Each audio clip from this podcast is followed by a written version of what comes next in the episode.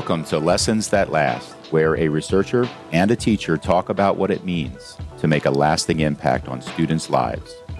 They unpack the stories former students shared about their memorable teachers and discuss how we can all make a greater impact on the people in our lives. Here's Julie and Laura. Hello, and welcome back to the Lessons That Last podcast. I'm Julie Hasson, professor, researcher, and with me is my teacher, Bestie. Laura Estes Swilly, teacher, writer, and really eager to get back in the classroom. So it's kids kids about to come back to school time. Uh, for me, tomorrow. Tomorrow. Tomorrow. Tomorrow. Yeah. I won't sing it. Don't sing it. we don't know. Neither of us are going to sing it. oh, it's so exciting. So we're past the stage of like physical classroom preparation. I mean, it is what it's going to be. Correct. And kind of onto the classroom culture building. So, what are you thinking about in terms of building your culture this so, year? Yesterday, we had open house, and I'll be honest, this has been a really rough beginning of the year. A lot of people have have talked about that in my school and in my district. It's been a rough start. Mm-hmm. And having kids in the building and walking in the room and talking to them just was what I needed. That was it. I'm good. I know what I'm supposed to do. And I felt like in a weird way, we started building community yesterday okay. already. Already. So, welcoming them, being clear with them, being honest with them. And that's one of the things I don't, I think it takes different shapes in different classrooms, but my students always tell me how much they appreciate that I'm honest with them. Um, if I can't talk about something, I will tell them I can't talk about that. I, am not able to answer that question. You should talk to this person.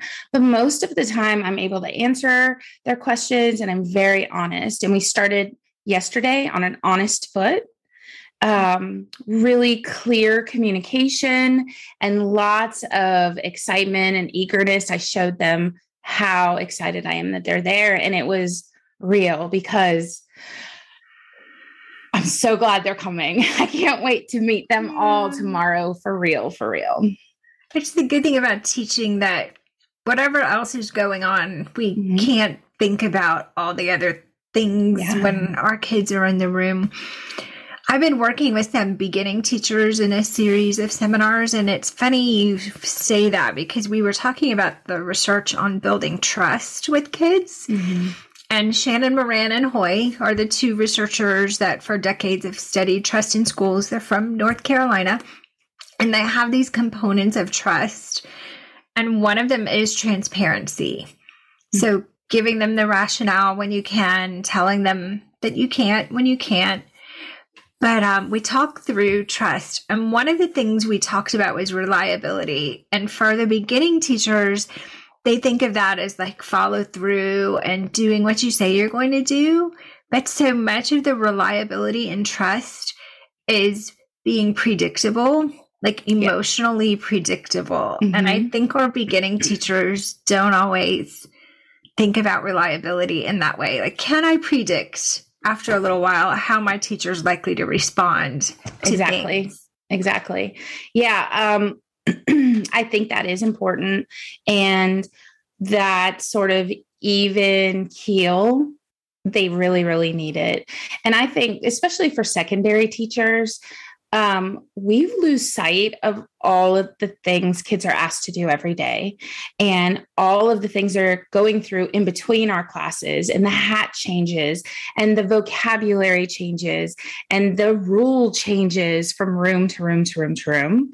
And they need to see my face and immediately know who I am, what's happening, what I expect, and how I'm going to react to whatever they're bringing in the room. Um, so their their life is already so unpredictable with the, all of the constant changing. They can't take another wild ride. Right. They, yeah. And we know, especially for kids who've experienced any kind of trauma or who are dealing with the after effects of a difficult or um, really negative situation, that that predictability is super important. And like yeah. maybe for all of us, like post COVID, having been through that trauma, that right. a little bit of kind of predictability and just knowing what's what in this classroom, like the routine, not to the point where it's dull, but just to the point where it's predictable and well, it's stable. It's about stability, um, and we all crave that. Even even those of us like me who are a little like, oh, let's try something crazy. I need stability to be able to do that. I can't try all the things if I don't have a really stable foundation. And if we just for a minute and this might be hard for beginning teachers because they haven't spent a lot of time on this side of the classroom. But if we for a minute step back and think about how we crave stability from our school leaders yes. and our district leaders and even our state leaders, it, it makes perfect sense that our students need this from us. And I know you've worked for a principal. I have worked for just one. Like most of the principals I've worked for have been amazing, but who emotionally was like high and low. And you just never really knew which one you were going to get. It does make you feel like you're not steady on your feet.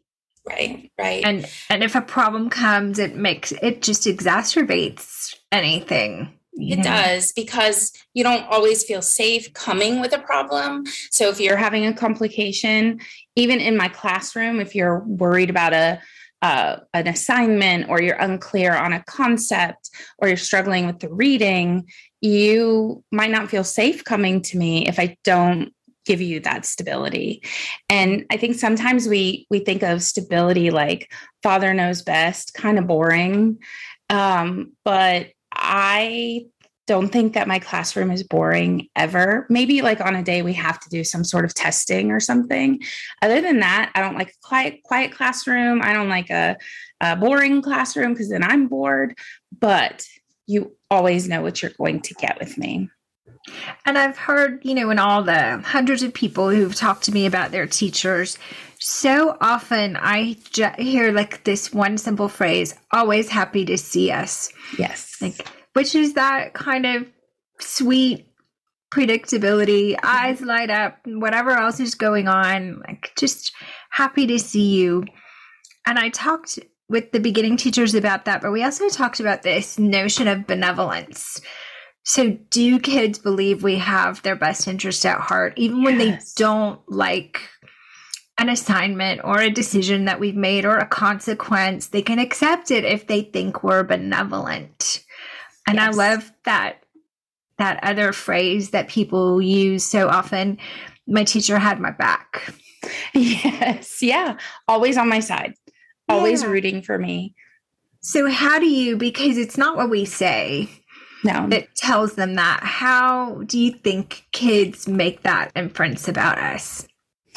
I think that we have talked about a lot and we know they are always watching and they're not just watching us for our instruction. They're watching our facial expressions, the little twitch under the eye that is our giveaway. They're watching absolutely everything. And as they see us being kind and caring about anyone in that community, they say, Oh, this is a kind and caring person. It might not have been me this time. It might have been you that my teacher was really caring about, but I saw it. I'm watching. And I now believe that the teacher has it within him or her. And that's where, you know, being stable comes from. Everybody gets the same, everybody is treated equally, and it builds like compound. Oh, I've seen it with Julie, and I saw it with Bobby, and I saw it with Michael. And so I know I can come to this teacher as well because she or he is always caring Mm-hmm. Um, so I don't know. I think it's just you you take the first chance you get to mm-hmm. be that kind, caring adult in the room. And then it just builds from there because they start to trust you as soon as they see you are trustworthy. And it's always about the choices. Like they make so many inferences based on the choices, what mm. we put on the classroom wall, what yes. kinds of assignments we give, feedback we give, the way we lead a discussion, all of those things. Um, if we laugh when something is funny rather than get upset that someone was being silly. Um, I, I actually, tomorrow, one of my lead activities for one of my classes is a sort of read the room activity. Instead of going over the course information and the grading policies and blah, blah, blah, I'm going to give it to them. And then they and a partner will go over that information and then also read the room. When you walk in and you see the way the room is put together, when you look at what's on the walls, when you look at what's on my desk when you see these are all of my priorities laid out for you. But I think they forget that. So having them look at it, and then we're going to talk about what, well, what did you infer? What do you know? And we will there on the first day start building that trust because your group might see something different than my group, but because you say it out loud, I'm going to see it too. And then automatically we start to build the trust. I love that. And you picked this story for this week. And the story you picked makes me think about that activity, how we make choices about what goes in our classrooms and what that says about us. And yes. this story is not high school, it's fifth grade. Mm-hmm. It's Pilar's story about Mrs. Clifton. Yes. So, would you, Laura, share that story? I will. I loved being in Mrs. Clifton's fifth grade class because she made us feel like a family. She was not just focused on our academic skills, she was also concerned with our well being and relationships. We had a class meeting every morning in which we talked about who was struggling, who needed support, and how we could help each other. I remember a bulletin board in our classroom where we could give a note or take a note. Our teacher put a basket of post its and markers by the board, and we were invited to write a positive message to stick on the board. If we were having a hard time, we could take a positive message from the board. There were so many small practices and daily routines that contributed to the classroom culture. Looking back, I see how much thought Mrs. Clifton put into those things. I'm so grateful to have spent a year in that loving and supportive environment. Oh, Mrs. Clifton. Mrs. Clifton. I, I want to go hang out. I know. In that chair in there. yes, that's why I um, picked this story. After we um, finished our last podcast, I immediately started looking for something about building community or building culture. And I was like, golly, this is an example if you have created such community in your classroom that we can talk about who's struggling and who needs help and how we're doing all together, that's like a master class. Yeah. Mrs. I mean, Clifton. A safe place to be vulnerable mm-hmm. for sure. Yes. Oh, and so sweet. I love that simple bulletin board idea. I would love to see that yeah. in a teacher's lounge or like couldn't we as adults in education use use that right now i think that almost anywhere where a group of people come together whether it's a church a business a school um, we could use that in our culture today where you know, sometimes things are so divisive and people sometimes have a little chip, but also we have so many struggles in our society wouldn't it be great to walk into the refrigerator um, at the repair shop where you work and see some post-its there um, proclaiming what a great mechanic you are yes that would be right. great yeah and i struggle with this lately with teachers you know when i go to do a speaking engagement or a workshop that balance between acknowledging that it's hard mm-hmm. and giving some positivity and some hope. You know, it's almost like we can't be blindly positive. No, because that's not trustworthy. Right. It kind of goes back to that same the beginning of this story when she said we talked about who was struggling. Mm-hmm. So they they didn't pretend everything was peachy. Right. Right. They acknowledged the struggle, but at the same time found some ways to encourage each other. So it wasn't like that toxic positivity. And I think when you're talking to teachers, you have to acknowledge what's hard. I think you have to, or your um, like your voice is turned off in their ear because they're not going to hear you. Because it just says that either you don't know about where I am or you don't care about where I am if you're not acknowledging it. Right. Or you're just trying to kind of bluster, you know? Right. And then if you if you think about that, like my students are just like the rest of us, right? Everyone's students are, they feel the same way. Acknowledge and understand the truth about our situation, and then we will uh, really feel like you care about us. Mm. Yeah, I mean you're right. That is that's the trust building. It's the credibility building. Yeah. Yeah, it, it makes you someone they're willing to look to, listen to. And Miss Clifton totally did that. Yeah, she did. I it's so amazing to me because um, as you know, I've never worked outside of a high school in a school. I've worked had other jobs, but I've never set foot in an elementary school classroom as an adult other than coming to help you or going to like an open house here and there. Right. And I I don't understand fifth graders. They're a little scary to me. And that she could do this with fifth grade is so amazing to me. Right. And I've, you know, fifth grade is is a, enough before middle school that maybe she didn't get too many inappropriate things. I'm sure she had to check it every morning. on the board. I'm sure she kept an eye on those post-its, you know? Yes because fifth grade's just getting to that middle school point. But the the kind of culture she created made it so they weren't too cool, you know, for yeah. those positive notes. And you have to also let the kids who want to be builders mm. build. Right. Yeah. So I had a class last year that was um i think in the in the old days they would call it off the hook. It was crazy in there. Um and it was like all i loved them. They were they were so awesome but it was a job every day. And i felt at one point that i just i didn't think our culture had gelled. I, I don't feel the community the way i want to feel the community. So i started doing some new things. And one of them was um, hey let's let's ask a question and we're all going to talk about whatever your question is. So, like, quick, short.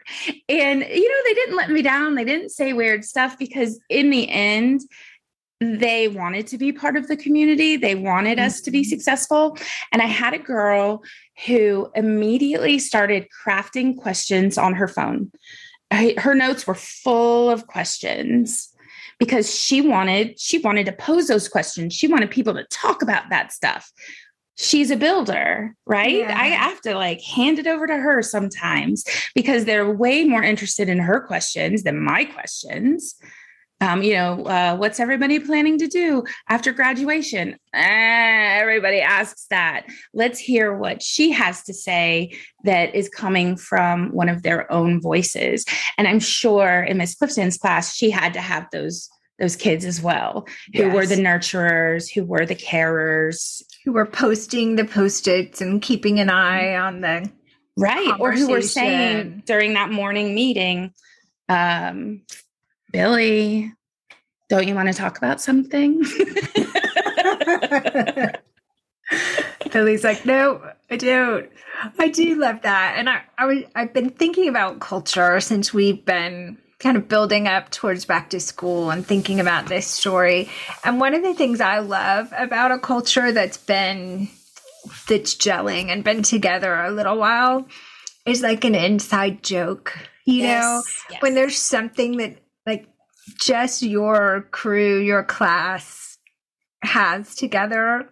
I love that. I I used to um know a group who had a a quote board it was just a whiteboard in their space and if someone said something like hilarious or crazy or something went down, they would write the quote and who yes. said it on the quote board. And it was just funny. And no one else knew what any of those things meant, but they did. And it, it was their little inside joke. So I love when those come up in a classroom. You know, I do too. I actually had a class that did almost exactly that. It was a quirky class with some real quirky characters. And when you're studying literature, anything can be said at any time. Right. Um, and there was a running list of all the quirk, and it was delightful. it's my favorite, maybe because I'm a little quirky and well, you love an inside stuff. joke. That is like totally true. I do. Like if we can laugh together. Mm-hmm that's the best culture builder. Like yeah. really, just really laugh. Somebody posted that on, I think I saw it from a teacher on Instagram, maybe on one of the social media sites who said something had come up in the classroom and a kid said something funny and they all just like laughed till they cried for a good couple of minutes and they needed that. And I was like, I love, I love oh. that. I can't wait. All of that starts for me tomorrow. Yes. Yeah. So maybe we end it there so you can get some rest. Yes. For tomorrow, and all of our listeners can get prepared for their going back. Mm-hmm. And some of our listeners are already back. Already back. Some have a little bit longer, but that's okay. Mm-hmm. We'll be out before you. oh, so friends, we wish you some positive energy, some trust and culture building, some inside jokes, and a really, really happy start to your new year. Yes. We'll have catch- a oh, sorry. Oh, you go you ahead. Go. You go. I was going to say, have a great week, friends, because I know I'm going to. So that sounds like a good place to end. So we're going to wish everybody some positivity and trust building and culture building, and maybe an inside joke and a great start to the year. Yes. Have a great week, friends, because I know I'm going to. We'll see you next week on the Lessons That Last podcast. Bye. Thank you so much for joining us.